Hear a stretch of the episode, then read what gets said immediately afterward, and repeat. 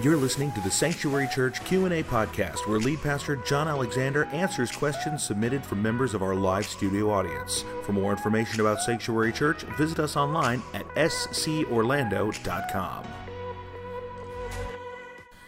Tis the season for the taxman to come a knocking. Uh, should you pay tithes on your tax return? If you tithe off the gross, and you should, then you really did, right? You really did already pay on that. And if you don't, and you should pay on the gross, but if you don't, then anything that is increased to us, we tithe off of. Um, now, for, for me and, and my, my just my life belief, I don't care if I paid tithe on it last year and it comes to me again, I'm gonna tithe on it again. Because I'm not trying to do it by the letter of the law. I'm living a life of abundance. And so I'm doing it out of a relationship. And in that relationship, I have scriptural mandates, but I'm not trying to get by with as little as possible. I want to do as much as possible. So, again, that's my answer to the question. The biblical question is whatever is increased to your life.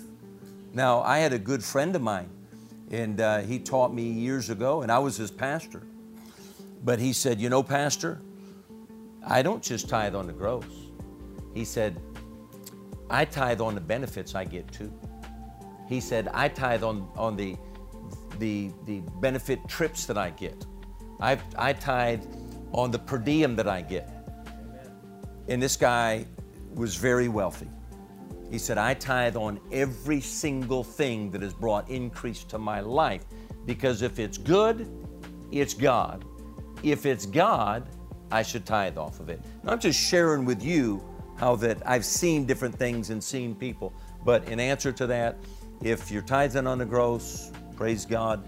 And if you haven't been, then by all means that tax uh, return should be tithed off of. So the tithe is a commandment, right? Is the tenth of our increase. And I'm going to be, uh, Pastor, I may ask you a question to, to agree or disagree.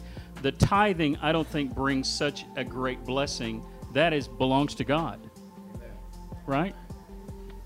You see, I mean, yeah, it's an But- obedience, but, right, you're but still the- opening the, you still open the windows of heaven, But yeah, if, if you bring yeah, but I look sir, the offerings that you give and the alms you give. He says, "For God loves a cheerful giver," and now that's where it leaves it up to you and I, right? So when someone says, "Do I need to pay tithes on my tax return?" I would think that would be if if I would read the scripture again and, and I love God and I want to I want to see God's blessing and I want to be more the quality of my relationship with the Lord. Do I love the Lord enough to worship in an offering and alms? Do I want to go there? I do. I do. I really do. So I would say this the tithe is not up for discussion because we're, we're cool with that. But offerings and alms might be something for you and I to think about going forward to give and to worship as unto the Lord. To JP's point, there's tremendous blessing. The storehouse is full, he said. He said, I'll pour out a blessing you won't be able to contain, right? So I'm sort of excited about, you know, hey, let's get the tithing squared away and let's see what we can do for God in our worship, in our giving. Amen. No question. Do, do, we, do we want the fullness of what God has? I mean, then we should have the, the fullness of our commitment and worship unto Him. Absolutely.